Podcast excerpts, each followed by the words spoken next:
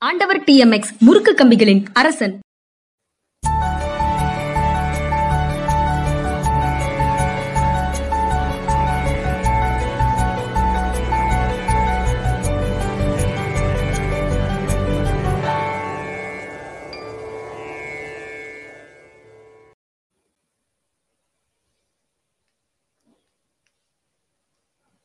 வணக்கம். இது மனிதா மனிதா நிகழ்ச்சி. வணக்கம். இது யூட்டன் நான் ஐயன் கார்த்திகேயன் என்னோட ஜென்ராம் சார் ஜென்ராம் மீடியா ஆனா அவன் ஜென்ராம் சார் தானா? எங்க? ஏ என்னாச்சு? என்ன சார் வேஷம் மாறிடுச்சே சார் என்ன தலைமை பிரச்சனையா? ஆமா சார் தலைமை பிரச்சனை தான். கொஞ்சம் கால அவகாசம் ஒதுக்கி அந்த பிரச்சனைக்கு தீர்வு காணணும். முதல்ல அவர் அஞ்சு நிமிஷம் லேட்டா வந்துட்டோம் சன்னுக்கு நான் போயிட்டேன். சாருக்கு சன் வர்றதுக்கு அங்க லேட் ஆயிருச்சு. அதனால இங்க டிலே ஆயிருச்சு. சார் என்ன சார் கொட்டேஷன் எதுவும் உபயோகம் இருக்கா? கொட்டேஷன் தலைவர் வரலையே இன்னைக்கு நமக்கு. உபயதாரர் வரவில்லை. அதனால இல்ல. ஆனா நான் வேற ஒரு கொட்டேஷனை வச்சு உங்ககிட்ட இருந்து உரையாடல் ஆரம்பிக்கலாம். அதுக்கு முன்னால சரவணன் சின்னையா ஒரு செய்தி போட்டிருக்காரு. ஆனா நான் அதை பார்க்கல. பார்க்கலன்னு முதல்ல சொல்லிட்டு அப்புறம் நம்ம நகர்ந்துடலாம். அர்ச்சகர்கள் நியமனம் தொடர்பாக ஹைகோர்ட்ல இன்னைக்கு விசாரணைக்கு வந்தது. ஆனா implead P plea was rejected அப்படின்னு சொல்லி சொல்லியிருக்கிறாரு. இன்னைக்கு இன்னைக்கு செய்திகள்ல வந்திருந்ததுன்னா தெரியல. நான் இன்னைக்கு இல்ல நாளேடு மட்டும் தான் படிச்சேன் நானு. அதான் இரவு இரவு வந்து வரலாம். இதுக்கு மேல இந்த செய்திகள் வருமா இருக்கும்? அப்புறம் நாளைக்கு அது வரும். நாளைக்கு வந்ததுக்கு பிறகு அதை பேசலாம். இன்னொரு அர்ச்சகர் மேட்டர் தான் வந்து ரொம்ப சீரியஸா போயிட்டு இருக்கு. சிதம்பர தீட்சிகர்கள். சிதம்பர தீட்சிகர்களுக்கு தொடர்ந்து ஒரு பெரிய ஒரு பவர் இருக்கிறத போலவும் அவங்க வந்து அங்க வருகிற மக்களை முறையாக நடத்துவது இல்லை அங்க தேவாரம் திருவாசகம் பாட ஆள் வந்தாலும் சண்டை வர்றாங்க அப்படின்ற குற்றச்சாட்டு வந்து சிதம்பரம் கோயில் ஒட்டி இருக்கு. அது மேல வழக்கெல்லாம் நடந்து அதை வந்து எடுத்துக்கொள்ள ஆர்ஜிதம் பண்ணிக்கிறதுக்கு ட்ரை பண்ணாங்க. அரசு சில காலம் வைத்திருந்தது. சில காலம் அரசு வைத்திருந்த போது உண்டியல் நிறைய காசை வசூலிச்சிருந்துச்சு. ஆனா அரசு கிட்ட இல்லாம தீட்சிகர்கள் வசம் இருந்த போது உண்டியல் காசு வந்து மிக குறைவாக இருந்தது. இதுவெல்லாம் வந்து வரலாறு. இது வந்து ஃபேக்ட் அரசு இருந்தபோது உண்டியல் வருமானம்னு சொல்லி அவங்க சொன்ன காசும் தீட்சிகர்கள் இருந்தபோது சொன்ன அவங்க சொல்லிக்கிட்டு இருந்த காசும் ஒன்றாக இல்லைன்றதெல்லாம் வந்து ரெக்கார்ட் அப்ப அந்த கோவில்ல வந்து தன்மயப்படுத்தணும்னு அரசு பெருமுயற்சி எடுத்தது. அதை வந்து தொடர்ந்து அவங்க சேலஞ்ச் பண்ணிக்கிட்டே இருந்தாங்க. இப்ப அந்த ஒரு குறிப்பிட்ட மேடையில் ஏறக்கூடாதுங்கிற பிரச்சனையும் அங்க அடிக்கடி நடக்குது. அதுல ஒரு பெண் போறாங்க அதுல ஏறிடுறாங்கன்னு சொல்லி அவங்கள ரொம்ப மோசமாக விரட்டி கத்தி கையை பிடிச்சு இழுத்துட்டு போய் அது ஒருத்தர் இழுத்துட்டு போறதுங்கிறது வந்து ஏதோ ஒன் டு ஒன் ரிவலரி அப்படின்னு புரிஞ்சுக்கலாம். இருபது பேர் சுத்தி நின்று இழுத்துட்டு போறாங்க. இருபது பேர் இழுத்துட்டு போய் கத்தி ஒரு மாதிரி அரகண்டா அந்த இடமே மாறுது. இதை வந்து நீங்க அங்க நீங்க போய் பழக்கம் இருக்கிற ஆளா இருந்தா நீங்க நேரிலேயே எக்ஸ்பீரியன்ஸ் பண்ணிருப்பீங்க. யாரையாவது ஒருத்தர் திட்டுவாங்க. இல்ல நாங்கள் அப்படியெல்லாம் நடத்துவது இல்லை அப்படின்னு சொல்லி வேற ஒரு கவுண்டர் ஸ்டேட்மெண்ட் அவங்க கொடுத்துருக்காங்க. இதுக்கு இடையில வந்து ஏற்கனவே ஒரு பெண்ணை வந்து அங்க இருந்த தீசிகர் அடிச்சிட்டாரு. அவர் மேல நாங்க சஸ்பெண்ட் பண்ணியிருந்தோம். அவரை சஸ்பெண்ட் பண்ணியிருந்தோம். அவர் தான் இந்த பிரச்சனைகள்லாம் இப்ப திரும்ப தூண்டுறாரு. சஸ்பென்ஷன் இருந்து வந்துட்டு அவர் தான் கூட்டிட்டு போறாரு அப்படின்னு சொல்றாங்க. அவரே ஒருத்தரை ஏத்தினாலும் உங்களுக்கு விதியே அதுல ஏறக்கூடாதுன்னு இருந்தாலும் நீங்க அதை கையாளுதல் அப்படின்றதுல எப்படி கையாண்டீங்கன்றது ரொம்ப முக்கியமானது. ஒரு பெண்ணை வந்து நீங்க வாட்டுக்கு இருபது முப்பது பேர் சேர்ந்து திட்டி கத்தி கையை பிடிச்சி இழுத்துட்டு போறதுங்கிறது வந்து ஏற்புடையது அல்ல இல்ல இல்ல கருவறைக்குள்ளே நுழைய முயற்சித்தார்கள் அப்படின்னு அவங்க சொல்றாங்க. நிச்சயமாக அந்த வந்த பக்தர் ஏற முயற்சித்தாரா? அல்லது அங்க ஏற்கனவே இருக்கிற தீட்சிகர் ஏற முயற்சித்தாரா? அது மாதிரியான கிளாரிபிகேஷன்ஸ் தான் தேவைப்படுது. ஆனால் அரசு இருபது பேர் மேல வழக்கு போட்டு இந்த இருபது பேர் மேல சீரியஸ் செக்ஷன்ஸ்ல போட்டிருக்காங்க. வன்கொடுமை சட்டம் வர அதுல இருக்குன்றத பார்க்க முடிஞ்சது. கோயிலுக்குள்ள வர்ற பக்தர்கள் அவங்க போடுற பணம் அதுதான் உண்டியல்ல விழுகுது. ஆனா கோவிலுக்குள்ள போனாலே என்னைக்கு யார் திட்டுவான்ற ஒரு சுச்சுவேஷனை ஏற்படுத்திட்டே இருக்காங்க. ஏதாவது ஒரு ஒரு வகையில அதை வந்து ஏற்படுத்திட்டே இருக்காங்க. அது வந்து நம்ம பல நேரங்கள்ல அதை பார்க்க கண்ணுக்கு நேரா பார்க்கக்கூடிய சூழல் இருந்தது. இந்த பெண்ணை ஜாதியை சொல்லி திட்டியதாக அவங்க கம்ப்ளைண்ட் பண்றாங்க. அதை வந்து அரசு வழக்கும் போட்டிருக்கு. இப்ப இதுதான் அங்க இருக்கிற சூழல். ஆனா அரசு இருபது பேர் மேல வழக்குன்றது ஒரு பெரிய நம்பர் இருபது பேர் மேல வழக்கு போடுறதுன்றது ஒரு ஒரு பிக் பிக் நம்பர் தான் சொல்லணும். ஏன்னா சுத்தி இருந்தாங்க கையை பிடிச்சு இழுத்தாரு ஒருத்தர் பக்கத்துல இருந்து திட்டாரு ஒருத்தர் ரெண்டு பேர் மேல மூணு பேர் மேல வழக்கு போடுறதுங்கிறது வேற விஷயம்.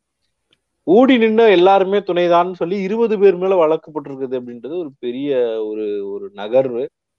அது வந்து எல்லாருக்குமே ஒரு பாடமாக இருக்கப்படும் இந்த வழக்கு யார் மேல தப்பு அதெல்லாம் வந்து பின்னாடி வந்து பார்க்கலாம். அதாவது வந்து கோர்ட்டுக்கு போட்டோம் உண்மை வெளியில வரட்டும்.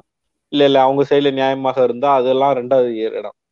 ஆனா இப்ப கோவிலுக்குள்ளுகிற வருகிற பக்தர்களை மரியாதை குறைவாக நடத்துகிற நான் தான் பெரிய ஆளு நீ பெரிய ஆள் இல்லைன்ற அந்த துணியோடு நடத்தப்படுகிற இந்த தொடாத இங்க நிக்காத தள்ளி நில்லு அப்படின்னு சொல்லுகிற அந்த தனத்தின் வழியாக வர்ற அடுத்த வன்முறையவாது இது வந்து ஒரு பெரிய ஒரு அச்சத்தை கொடுக்கக்கூடிய ஒரு விஷயமா இருக்கும். வழக்கு அப்படின்றது.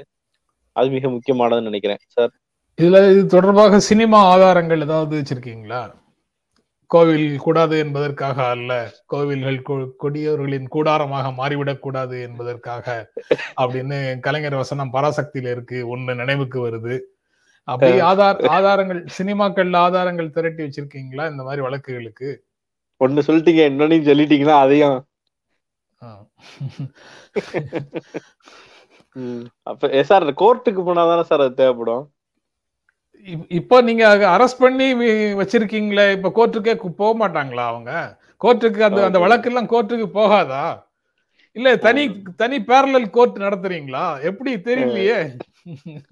கோர்ட்டு போகும். கோர்ட்டு வழக்கு பண்ணே அதே விசாரணை முறை நடக்கும். அதுலயும் சினிமா கொட்டேஷன் வரும். பாப்போம் சிதம்பரத்துக்கு ஜூரிஸ்டிக்ஷன் என்ன அப்படிங்கிறது எனக்கு தெரியல. அது தெற்க போகுமா வடக்க வருமாங்கிறது தெரியல. தெக்க போச்சுன்னா இருக்குன்றீங்களா? எப்படி இருந்தாலும் நீங்க சினிமா சினிமா வசனங்கள் சினிமா தானங்க ஈஸியாக மக்களை கொண்டு போய் சேர்க்குது. அதனால சினிமா உதாரணங்கள் அவசியம் தேவை இன்னொன்னு கோர்ட் விவகாரமே தான் நீங்க இது தொடவும் எனக்கு கோர்ட் நினைவுக்கு வருது. ஹிஜாப் விவகாரத்துல வந்து டக்குன்னு சிஜிஐ வந்து அதுக்குள்ள எதுக்கு இங்க வர்றீங்க? இதை நேஷனல் இஷ்யூ ஆக்காதீங்க அப்படின்னு சொல்லிட்டாரு. ஒரு சைடு பார்க்கும்போது இது நேஷனல் லெவல்ல இது பரவிடும் அப்படின்ற ஒரு கன்சர்னோட அவர் சொல்றாரு. ஹைகோர்ட்டோட தீர்ப்பு முடியட்டும் அப்படின்னு சொல்றாரு. அது வந்து ப்ரொசீஜரலா ஓகேவா தோணுது? எங்காவது எங்காவது ஒரு இடத்துல அநீதி நடந்ததுன்னா அது அனைத்து இடங்களிலும் நீதி மறுக்கப்பட்டதற்கு சமம் அப்படின்னு நீதி பற்றிய பால பாடங்களை நமக்கு சொல்லி கொடுத்திருக்கிறாங்க. சிஜேஐக்கு அது தெரியாமல் இருக்காது. ஆனாலும். அவர் ஏன் வந்து இந்த இந்த விஷயத்துல இப்படி சொல்றாரு. நானும் எந்த இடத்துலயும் அதாவது முதல்ல சொன்னது புரிஞ்சுக்க முடிஞ்சது. ஹைகோர்ட்ல முடிச்சுட்டு வரட்டும். அது வரைக்கும் ஏன் அவசரப்படுறீங்க? அப்படின்னு சொன்னாரு. அது அண்டர்ஸ்டாண்டபிளா ஓரளவுக்கு அண்டர்ஸ்டாண்டபிளா இருந்தது. அது ஒரு சிஸ்டம் இருக்கு அங்க அதன்படி வரட்டும். ஆனா அதுலயே கபில் சிபல் கேட்டது ரொம்ப ரொம்ப சரி. அவங்களுடைய. சிட்டிசன்ஸோட அடிப்படை உரிமைகள் மறுக்கப்படும் அப்படிங்கிற மாதிரி ஒரு சூழல்ல எப்படி நம்ம வந்து அதை பார்த்து கொண்டு இருக்க. முடியும் அப்படின்னு கேட்டாரு. அந்த கேள்வி நியாயமானது. அதோடைய அடுத்து அந்த ஸ்கூல்லாம் திறந்துட்டாங்க. ஹிஜாப கலட்டினா தான் அனுமதிக்கிறாங்க. ஹிஜாப கழட்டிட்டு தான் வரணும்னு அழுத்தமா சொல்றாங்க. அது வந்து நம்ம ஊர்ல இந்த பிளஸ் ஒன் பிளஸ் டூ மாதிரி இருக்குல்ல சார். அங்க பிளஸ் ஒன் பிளஸ் டூ கிடையாது. அவங்க நம்ம அந்த முன்னாடி இந்த அந்த காலத்து ஆட்கள்லாம் படிச்சிருக்கீங்களா சார்? அது என்னன்னு சொல்லுங்க சார் டுவெல்த் இல்லாம. Pre university SSLC pre university ம். அந்த அந்த மகிழ்ச்சி. அந்த முகம் பிரகாசமா இருக்கேங்க. இந்த ஒரு கேள்வி கேட்டதுக்கா? இந்த ஒரு கேள்வி கேட்டதுக்கு இவ்வளவு பிரகாசமாயிடுச்சு. அந்த மை இல்லாம இருந்ததை பார்த்தோன்னே மனசு பிரகாசமாயி போச்சு ஒரிஜினல் வயசு இன்னைக்காச்சும் தெரிஞ்சுச்சு அப்படின்னு. அதுக்கு பிறகு வந்து அந்த அந்த ப்ரீ யூனிவர்சிட்டி கோர்ஸ் மாதிரி இருக்கிற காலேஜ்ல மட்டும்தான் அதை தடை பண்ணிருக்காங்க நீங்க வந்து கல்லூரி தான் அது தடை இல்லைன்றாங்க. இதுதான் எனக்கு இன்னமும் குழப்பமா இருக்கு. ஒன்று மதம் வரக்கூடாது. தனியாக இருக்கு. இல்ல அது அது புரிஞ்சுச்சு. எனக்கு குழப்பம் என்னன்னா பள்ளிக்கூடத்துல கல்லூரிகள்ல ஜாதி மதம் வேண்டாம் என்றால் ப்ரீ யூனிவர்சிட்டி வர வேணாம். அதுக்கு பிறகு நீ வந்து மதத்தை வச்சுக்கோன்னா அது என்ன அர்த்தம்? ஒண்ணு இப்படியாவது முடிவெடுக்கணும்லன்றதுதான் ஒரு கேள்வியாக இருந்தது.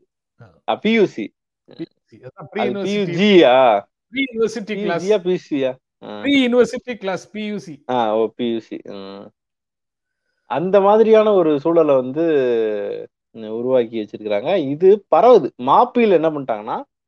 பரவுதுன்னா அங்கேயா உள்ள இருக்கிறவங்க யாரோ ஒண்ணு சேர்ந்து பண்ணல. அங்க என்ன பிரச்சனை ஆகுது அப்படின்னா அங்க இருக்கிற விஹெச்பி ஆளுங்க போய் போராட்டம் பண்றாங்க. போராட்டம் பண்ணி அங்க உள்ள நுழைய விடக்கூடாதுன்னு பெரிய அளவுக்கு சிக்கல் பண்ணிடுறாங்க. அங்க இப்ப சிக்கல் பண்ணதுக்கு பிறகு அங்க மினிஸ்டர்கிட்ட போய் மாப்பிலி இது மாதிரி தடை விதிக்கிறாங்களா? அப்படின்னா அங்க இருக்கிற அந்த போராட்டத்திற்கு அங்க இருக்க லோக்கல் அந்த குறிப்பிட்ட காலேஜோட பிரின்சிபல் வந்து கரெக்ட் தான். ஹிஜாப்புக்கு தடை அப்படின்னு சொல்லிடுறாரு. மினிஸ்டர்கிட்ட போய் கேள்வி கேட்டா மாப்பிள்ளை ஹிஜாப் பிரச்சனை இல்லை இதெல்லாம் பெருசாக்காதீங்க அப்படின்னு சொல்லிட்டு ஒரு வாரத்தில் முடிச்சிட்டாரு. ஹிஜாப் பிரச்சனை இல்லைன்னு சொன்னா இதை வளர்க்க விரும்பலை நாங்க தடை விதிக்க விரும்பலன்ற ஒரு நல்ல பக்கம் இருக்கு. அப்படி அர்த்தம் இல்ல அப்படி அர்த்தம் இல்ல அதுக்கு. ஹிஜாப் பிரச்சனை இல்லைன்னா அது ஒரு பிரச்சனையாக எழுப்பவே கூடாது நாங்க சொல்றத கேட்டு நடங்கன்னு அர்த்தம். அது ஒரு காலேஜோட பிரச்சனை அந்த அளவுல முடிச்சுக்கங்கன்னு சொல்றாரு போலன்னு நினைச்சேன் நானு. இதுக்கு இப்படி அர்த்தம் இருக்கா? நாங்க சொல்றத கேட்டு நடங்க அதெல்லாம் பிரச்சனையாக்காதீங்க அப்படின்னு அர்த்தம். இது இது இது மாதிரி சொல்லும்போது வந்து நீங்க சின்னதா இருக்கும்போது அதை சரிப்படுத்தாம பெருசாக்கி நிறைய வீடியோக்கள் வந்துகிட்டே இருக்கு. ரொம்ப டிஸ்டர்பிங்கா இருக்கு. அந்த குழந்தைங்கள வந்து ஹிஜாப்ப கழட்ட சொல்லி அப்போ வந்து அங்க இருக்கிற டீச்சர்ஸ் சிரிக்கிற மாதிரியான வீடியோக்கள்லாம் வருது. அதெல்லாம் ஒரு மாதிரி டிஸ்டர்பிங்கா இருக்கு. இதெல்லாம் தேவையா? இது என்ன என்ன முறை இது? இது எதை நோக்கி நகர்த்துதுன்றது ரொம்ப கவலையா இருக்கு. நீங்க இந்த எலெக்ஷன் முடிகிற வரைக்கும் இதை நிறுத்த மாட்டாங்க அப்படின்னு நீங்க பேசும்போதோ யாரோ பேசும்போது சொன்னது எனக்கு நினைவுக்கு வருது இந்த ஐந்து மாநில தேர்தல்ல வச்சுட்டு இப்பயும் தஞ்சை மாணவி வழக்கு வந்து அடுத்தடுத்த ஸ்டேஜுக்கு போயிட்டு இருக்கு. சிபிஐ விசாரணை தொடங்கி விட்டது சிபிஐ வந்து விசாரணை வந்து நடந்தே ஆகணும் அப்படின்னு சொல்லி அங்க மேல தீர்ப்பு சொல்லிடுறாங்க. அதுக்கு பிறகு அதுவும் நடந்துகிட்டு இருக்கு. ஆக இந்த மத ரீதியான சிக்கல் அப்படின்ற விஷயத்த வச்சு இருக்கிற விவாதம் வந்து கொஞ்சமும் சூடு குறையாம பார்த்துட்டே இருக்கிறாங்க. வேற வேற வகையில வேறு வேறு மொழியில. உள்ளாட்சி தேர்தல் அப்படின்றது அடுத்து ஒரு பெரிய பரபரப்பாக இருக்கு. அதுக்கு முன்னாடி முதல்ல பேச வேண்டிய கோட் ஒண்ணு இப்ப பேசிடலாம். அந்த நீங்க ரெண்டு செய்தி சொல்லியிருக்கீங்கல்ல. அதை ஒட்டி ஒரு அதை ஒட்டி ஒரு கோட். இருக்கு. ஆங்கிலத்துல நான் அதை சொல்லல. நான் புரிந்து வைத்திருக்கிற கோட்டை அப்படியே சொல்றேன். இரண்டு ஓநாய்களும் ஒரு வெள்ளாடும் சேர்ந்து இன்றைக்கு மதிய உணவுக்கு என்ன செய்வது என்று தீர்மானிப்பதே ஜனநாயகம் அப்படிங்கிறது அந்த கோட் ரெண்டு ஓனாயும் ஒரு வெள்ளாடும் சேர்ந்தா? இரண்டு ஓநாய்களும் ஒரு வெள்ளாடும். சேர்ந்து இன்றைய மதிய உணவுக்கு என்ன செய்வது என்று தீர்மானிப்பதே ஜனநாயகம். அது நினைத்து விவாதிச்சுட்டு மட்டன் பிரியாணி தான். இத இத வந்து நீங்க வந்து கல்லூரிகளோடு அரசாங்கத்தோடு நீதிமன்றத்தோடு எல்லாம் சேர்த்து பாத்தீங்கன்னா ஓவரால் பிக்சரா பாத்தீங்கன்னா அதுக்கு நான் பொறுப்பல்ல. நான் அதுக்காக சொல்லல இத. ஆனா ஆனா ஒண்ணு கவனிச்சீங்களா? இந்த ஆடு வேகும் போது வரைக்கும் கத்திக்கிட்டே தான் இருக்கு. தட்டுக்கு ஒரு வரைக்கும் கத்தும் போல. அதுதான் ஒரு பெரிய விஷயம். இங்க உள்ளாட்சி தேர்தல் கவனிச்சீங்களா சார்? உள்ளாட்சி தேர்தல் வந்து இன்னைக்கு அதிமுக தனித்து நிற்கிறது. அதனால வந்து திமுகவுக்கு தனிச்சு நிக்கிறதுக்கு தைரியம் இல்ல அப்படின்னு சொல்லிட்டாரு. தைரியம் இல்லைன்னு சொன்னாரா? வேற வார்த்தை சொன்னாரா? ஏன்னா அந்த இல்ல இல்ல வேற. வார்த்தை சொன்னாரு. வேற வார்த்தை சொன்ன அந்த? வார்த்தையை வச்சு அந்த வார்த்தையை வச்சு நான் வந்து அஞ்சு நிமிஷம் உயிர் மூச்சை பிடிச்சு பேசியிருக்கிறேன். அதை நீங்க அப்படியா? தைரியம் இல்லைன்னு இல்லையா நான் படிச்ச சொல்றீங்களே. பத்திரிக்கையில அந்த வார்த்தையை போடலையே. அவங்க மரியாதையா சென்சார் பண்ணிட்டாங்க போலயே. திராணி சொல்லிருங்க. இல்லைன்னு சொல்லு. ஓ, திராணி இல்லை இல்லையாரா ஆமா. சரி சரி. அப்ப அந்த பத்திரிக்கையில இருந்திருக்கும். நான் தான் விட்டுட்டேன். நீங்க ரொம்ப நாகரிகமா இருக்கீங்க அதனால சொல்ல வேண்டாம்னு விட்டீங்க. இல்ல அது அது தனியா நிக்கிறதா திராணி அப்படின்னு சொல்றது சரியான ஒரு கேள்வி இருக்கு. ரெண்டாவது இந்த உள்ளாட்சி தேர்தல் எல்லாம் வந்து கூட்டணியை பார்த்து காங்கிரஸ் இருக்கிறது. அதனால நான் வந்து திமுகவுக்கு வாக்களிக்கிறேன். வாய்ப்பில்லை ராஜா. சிபிஎம் இருக்கிறது. அதனால நான் வந்து திமுகவுக்கு வாக்களிக்கிறேன். வாய்ப்பில்லை லோக்கல்ல யார் பவர் கொடுக்கப்பட்ட ஏரியால சிபிஎம் கொடுக்கப்பட்டா சிபிஎம் கொடுக்குற கேண்டிடேட் அங்க மக்களுக்காக ஒர்க் பண்ணிருக்கணும். அல்லது காங்கிரஸ் கொடுத்தா காங்கிரஸ் மக்களுக்காக ஒர்க் பண்ணிருக்கணும். அல்லது வேற ஒண்ணு தோணலாம் உங்களுக்கு ஏதோ ஒண்ணு பண்ண வேண்டியது இருக்கும். இல்ல நீங்க சொல்றீங்கல்ல இப்படி குளித்துறையில சிபிஎம் தனியாக போட்டியிடுகிறது. கூட்டணியில இல்லாம போட்டியாக வேட்பாளரை நிறுத்தி தனியாக போட்டியிடுகிறது. அப்படின்னு சொல்றாங்க. அதாவது ஆர்யா வந்து. ஞாபகம் இருக்கா? ஆர்யா ராஜேந்திரன்ங்கிற பெயரு அந்த இருபத்தொரு வயது திருவனந்தபுரம் மேயர். அவங்க வந்து அங்க பிரச்சாரம் செய்யறாங்க மார்க்சிஸ்ட் கட்சி வேட்பாளருக்கு அப்படின்னு செய்தி. போட்டிருக்காங்க. அவங்க சொல்றாங்க அங்க உள்ள அரசியல் சூழல் வேற இங்க உள்ள அரசியல் சூழல் வேற. மாநிலத்துக்கு மாநிலம் அரசியல் சூழல் வேறுபடும். இங்க வந்து நாங்க காங்கிரஸோடு கூட்டணியில இருப்போம். ஏன்னா தமிழ்நாட்டினுடைய சூழலுக்கு அது அவசியம். அங்க காங்கிரஸ் தான் எங்களுக்கு பிரதான எதிர்க்கட்சி. நாங்க அங்க- எதிர்ப்போம் அப்படின்னு இங்க பேசும்போது சொல்லியிருக்கிறாங்க. நீங்க வந்து பொலிட்டிக்கல் பார்ட்டி பார்த்து வேலை செய்யறதை விட நபர் அந்த இடத்துல செல்வாக்கோடு இருக்கிறாராங்கிறது தான் முக்கியம் அப்படின்னு சொல்றீங்க. அப்ப எதுக்கு அரசியல் பேசணும் அப்படிங்கிற கேள்வி வராதா? இல்ல இல்ல அதான். அதாவது வந்து இது ரெண்டாவது டே பாத்தீங்கன்னா இது தெரு தெருவுக்குள்ள போற விஷயம். என் தெருவுக்கு யார் ரோடு போட்டு வருவா? யார் வந்து தண்ணி வாங்கிட்டு வந்து கொடுப்பா? யார் வந்து ஸ்ட்ரீட் லைட் போடுவான்ற பிரச்சனை அது. இது கட்சிகள் எல்லாம் தாண்டிய ஒரு ஒரு பார்வை தெருவுக்குள்ள இருந்து இருக்கும்போது இருக்கும். என்ன தம்பி நீ வந்து நிக்கிறா? அப்படின்ற இடத்துக்கு வந்துடும் அதனால அந்த அந்த இதை சொன்னேன். அதனாலதான் அத அந்த கோட் பண்ண வேண்டியது இருந்தது. இன்னொன்னு வந்து பாத்தீங்க அப்படின்னா நீங்க நீங்க சொன்னதே தான். நீங்க திமுக இடம் கொடுக்கலன்றக்காக ஜிபிஎம் நிக்காம இருக்குமா? அதெல்லாம் கூட்டணி எல்லாம் ஓரமா வை நான் நிக்கிறேன் அப்படின்ற இடத்துக்கு நகர்ந்துருச்சுல ஒரு இடத்துல. அது வந்து வேற வேற இடங்கள்ல நடந்துரும். அதாவது ரெண்டு விஷயம் இருக்கு. இடம் கிடைக்கலன்னு போட்டியிடுறவங்க கூட்டணியில இருந்து வெளியே போட்டியிடுறவங்க வேற. இடம் கிடைச்சு அதாவது கூட்டணிக்குள்ள இடம் கொடுத்துட்டு அவங்களை எதிர்த்து சுயேட்சையாக கட்சிக்காரங்களை போட்டியிட வைக்கிறதும் வேற. எல்லாம் எல்லாமே நடக்குது எல்லாமே நடக்குது. பாஜக வந்து இவங்க வந்து வச்சுக்கிட்டு களம் காண முடியாது. லோக்கல்ல தொண்டர்கள் ஏற்கனவே அதிமுக தலைமை மீதான கடும் வருத்தத்துல இருக்காங்க. நீங்க வார்டுல போய் அந்த பாஜக காரருக்காக வேலை டென்ஷன் ஆயிடுவாங்க வார்டு வந்து ஆனது. நீங்க ஒரு கவுன்சிலர் முதல் அல்லது வந்து போட்டு ஒரு தொண்டர்கள். முடியாது. ஏ பேசுங்க. ஆ, கொஞ்சம் பஞ்சாய் பஞ்சாய் வர்ற மாதிரி இருக்கு. பேசுங்க. சார்? ஆ, பேசுங்க. தொடர்ந்து ஒரு சென்டென்ஸ் பேசுங்க. ஆஹ் அதான். இது வந்து இப்ப தொடர்ந்து இதுதான் ஆடியோ ஆடியோல ஏதோ ப்ராப்ளம் தெரியுது. மக்களுக்கும் அப்படித்தான் வருதா என்னங்கிறது தெரியணும். எனக்கு ஓகே. ஆ. பேசுங்க. அதான். இதுதான் இல்ல இல்ல இல்ல. இயர்போன் உருகிட்டு திரும்ப போடுங்களேன் சொல்றேன். நான் அரசியல் பேசுவது அப்படிங்கிறது வந்து பெரும்பாலும் தேவையில்லை அப்படின்னு ஒரு கருத்தை வந்து பல்வேறு நபர்கள் சொல்றாங்க. ஆனா ஐயன் அப்படி சொல்லலைன்னு சொல்லிட்டாரு. நீங்க பேசும்போதுமே எனக்கு அந்த இருக்குது. சொல்றாங்க. அப்படியா? எனக்கு பிரச்சனையா இல்ல நான் பேசும்போதும் வாய்ஸ் பிரேக்கிங்கா இருக்கா? எஸ்ஆர் ஆடியோ ப்ராப்ளம் அப்படின்னு சொல்லிட்டாங்க. அப்போ சேனல்ல இது நம்ம ஆப்ல அல்லது ஆப்ல அல்லது ஏதோ ஒண்ணு பிரச்சனை. ரெண்டு பேருக்குமே problem. ஆமா ரெண்டு பேருக்குமே கட் ஆகுது. அப்ப நிகழ்ச்சியை முடிச்சிருவோமா? முடிச்சு. ஜென்ராம் சைடு இஸ் ஃபைன்னு சொல்றாங்க. ஒன்லி ஃபார் இருங்க, நான் வெளியில. நீங்க வெளியில போயிட்டு வேணா திரும்ப வாங்க. அந்த அரசியல் வந்து உள்ளூர் அரசியல் பேசுறது இல்ல மாநில அரசியல் பேசுறது இல்ல அகில இந்திய அரசியலை எதற்காக இங்க பேசுகிறீர்கள் அப்படின்னு எல்லாம் கேக்குறாங்க. உள்ளாட்சி தேர்தல் தானே நடக்குது. அதை எதுக்கு உலக பிரச்சனை எல்லாம் பேசுற மாதிரி பேசுறீங்க அப்படின்னு கேக்குறாங்க. உள்ளாட்சி தேர்தல் தொடர்ந்து நடக்கணும்னா இங்கு ஜனநாயகம் காப்பாற்றப்பட வேண்டும். அந்த ஜனநாயகம் காப்பாற்றப்பட வேண்டும் என்றால் என்னென்ன நடக்க வேண்டும் அப்படிங்கிற உணர்வுகள் எல்லாத்தையும் பேச வேண்டியதாக இருக்கு.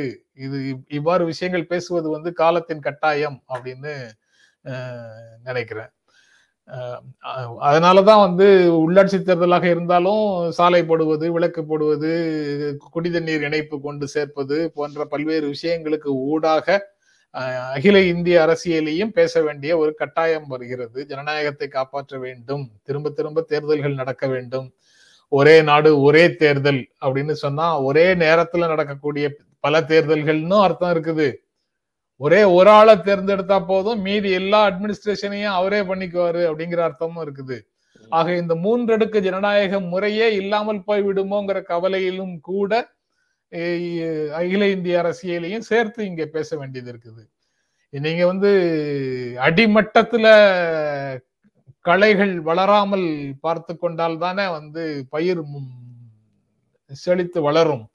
அதற்கான நடைமுறையாக கூட இந்த வேலைகளை எல்லாம் செய்யக்கூடும். அதனால உள்ளாட்சி தேர்தலுக்கு எதுக்கு அகில இந்திய அரசியல் பேசுறீங்க அப்படின்னு பேசுவது பொருத்தமற்றதாக இந்த தேர்தல்ல எந்த தேர்தல்லையுமே பொருத்தமற்றதாக என்னை. பொறுத்த வரைக்கும் இந்த தேர்தல்ல அது அதிகம் ஒழிச்சது காரணம் இன்னைக்கு இருந்த அந்த தட்பவெட்பம் தான் நான் புரிஞ்சுக்கிறேன். நீட்டை பத்தி அப்டேஷன் வந்தது ஆளுநருடைய விஷயம் வந்தது எல்லாமே ஹீட்ல இருந்துச்சு. இப்போ ஸ்டாலின் வந்து மேற்கு வங்க ஆளுநரை பத்தி சொல்றாரு அப்ப இபிஎஸ்க்கு பாயிண்ட் எதா பேசுறதுன்னு தெரியல.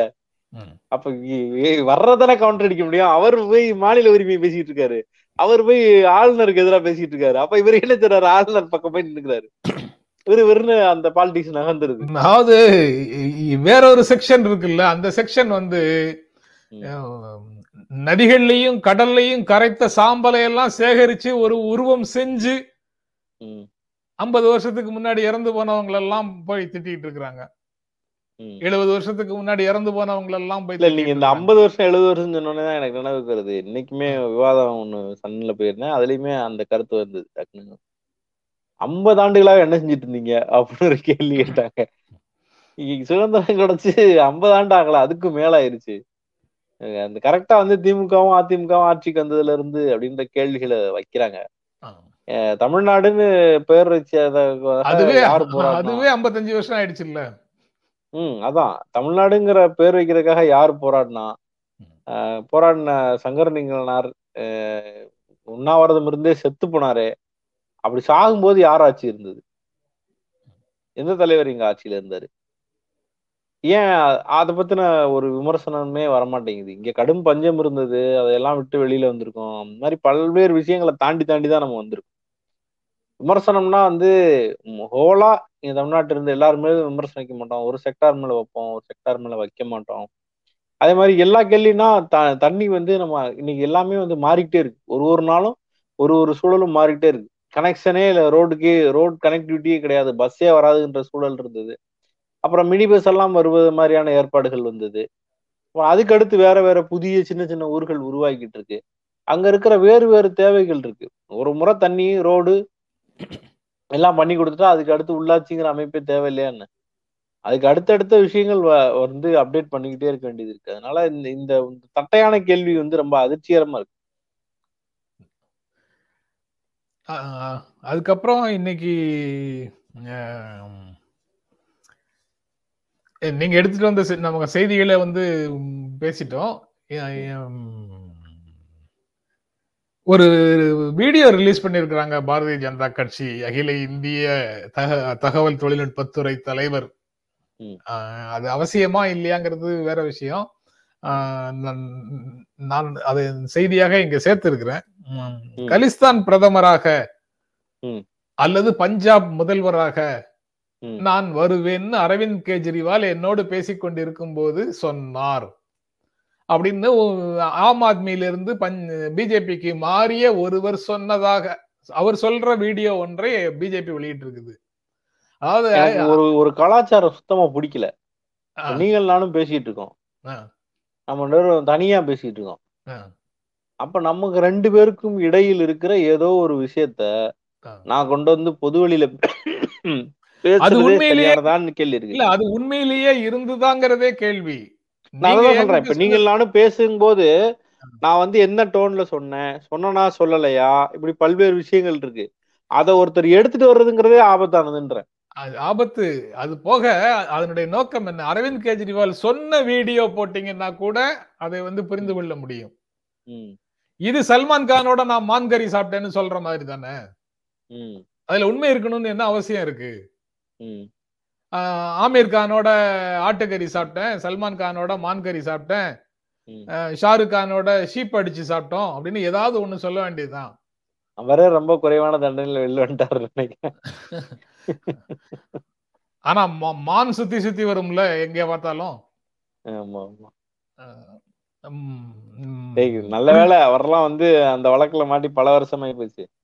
இன்னைக்கு நிலைமைக்கு கான்னு பேரோட அவர் மாட்டி இருந்தாருன்னா என்ன ஆயிருக்கும் சோசியல் மீடியா சரி.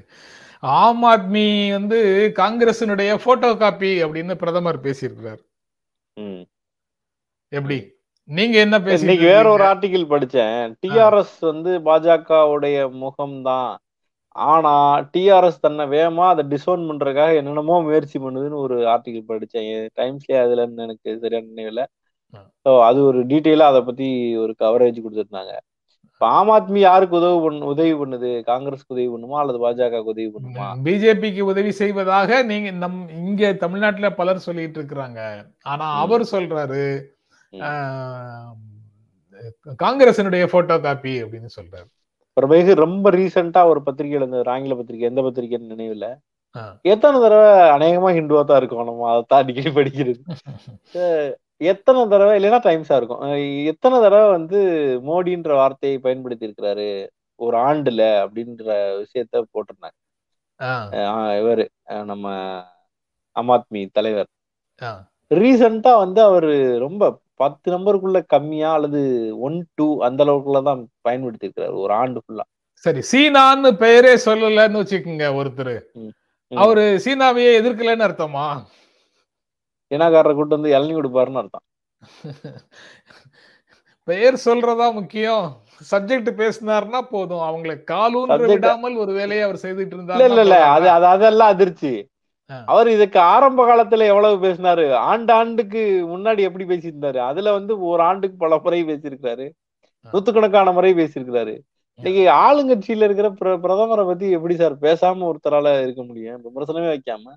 அது நீங்க டெல்லியில உட்காந்துக்கிட்டு டெல்லியில உட்கார்ந்துட்டு விமர்சனமே வைக்காமலா? டெ- ஆ. அதாவது இரண்டு விதமாக அதை அணுகலாம். அரவிந்த் கெஜ்ரிவால் எப்படி அணுகுகிறாருங்கிறது ஒரு விதம். எதிர்பார்க்கிறோங்கிறது இன்னொரு விதம். ஒரு பவரும் கிடையாது. இங்கேயே. வந்து இது குளோரிஃபைடு முனிசிபாலிட்டின்னு சொல்றோம். மாநிலங்களே. வந்து நமக்கு வந்து ஒரு அதிகாரத்தையும் காணும். எல்லாத்தையும் ஆளுநர் பறிக்கிறாரு. அல்லது ஒன்றிய அரசு பறிக்குதுன்னு சொல்றோம். அங்க காவல்துறை அதிகாரமும் கிடையாது. எந்த முடிவும் அவங்க எடுக்க முடியாது. ஆளுநர் விருப்பத்தை மீறி அமைச்சரவை எதுவும் செய்ய முடியாது. அப்படின்னு இருந்த அரகுறை அதிகாரத்தையும் அரி- அதிகாரத்தையும் புதிதாக சட்டம் கொண்டு வந்து பறிச்சுட்டு போயிட்டாங்க. எல்லாம் எல்லாம் கரெக்ட் ஹனுமன் சாலிசா சொல்லுங்கன்னு மோடிஜி சொல்லி விட்டாரா கவர்னர் வழியா? அதாவது இல்ல அதே அதே உத்திகளை எல்லாரும் பயன்படுத்துறாங்க. அதனால அவரை. மட்டும் சொல்றதுல பொருள் இல்லைன்னு. அவங்கள எதிர்க்கிறதுக்கு அவங்க ஆயுதத்தையே எடுக்கிறதுன்னு முடிவோட எல்லாருமே வேலை செய்யறாங்க என் கனவுல கிருஷ்ணர் வந்தாரு. நீ தான் அடுத்தாப்புல. சிஎம் எனக்கு நீ தான் கோயில் கட்டுவ. ஆமா ஆமா கிருஷ்ணர் வந்தாரு சூளம் தூக்குனாங்க? வேல் தூக்குனாங்க. அது மேல இருந்து கீழே வரைக்கும் நடக்கிறதுதான் நடக்குது அப்படி. அது- அதனால அது ஒரு பிரச்சனையே இல்ல. பிரச்சனையே இல்லைன்னா அது வேற வேற மாதிரி பிரச்சனை அது. அது உத்திகள் தொடர்பான பிரச்சனை அடிப்படைகளை கைவிட்ட பிரச்சனையா அப்படிங்கிறது தெரியல. அப்படி நம்ம அதை பார்க்க பார்க்க முடியாதுன்னு நான் நினைக்கிறேன். சரிங்க சார் முடிச்சுக்கலாம். சரி ரைட்டு. வேறு வேறு ஒன்றும் செய்தி இல்லை. மக்கள் போட்டதுதான் அப்புறம் நீங்க புலம்பெயர்ந்த தமிழரா இருக்கீங்களே யாரும்? வேலையா வந்தேன். வந்தது அப்படியே நான் ஒரு ஒரு வாரத்துக்கு இப்படித்தான் கொஞ்சம் அப்ப இப்படியே அட்ஜஸ்ட் பண்ணி தான் பேசணும் அப்படியா? சரி சரி. ஓகே. அதுக்கு தகுந்த மாதிரி நான் கொஞ்சம் என்ன தயார் பண்ணிக்குவேன்ல. லைவ் முடிச்சிட்டு பேசணும்னு நினைச்சுக்கிட்டீங்க. ரொம்ப ரொம்ப நன்றி. தொடர்ந்து நிகழ்ச்சிகளை பார்த்து எங்களுக்கு ஆதரவு கொடுத்துட்டு இருக்கிற நண்பர்கள் அனைவருக்கும் எங்கள் அன்பான நன்றி. மீண்டும் சந்திப்போம். நன்றி. வணக்கம்.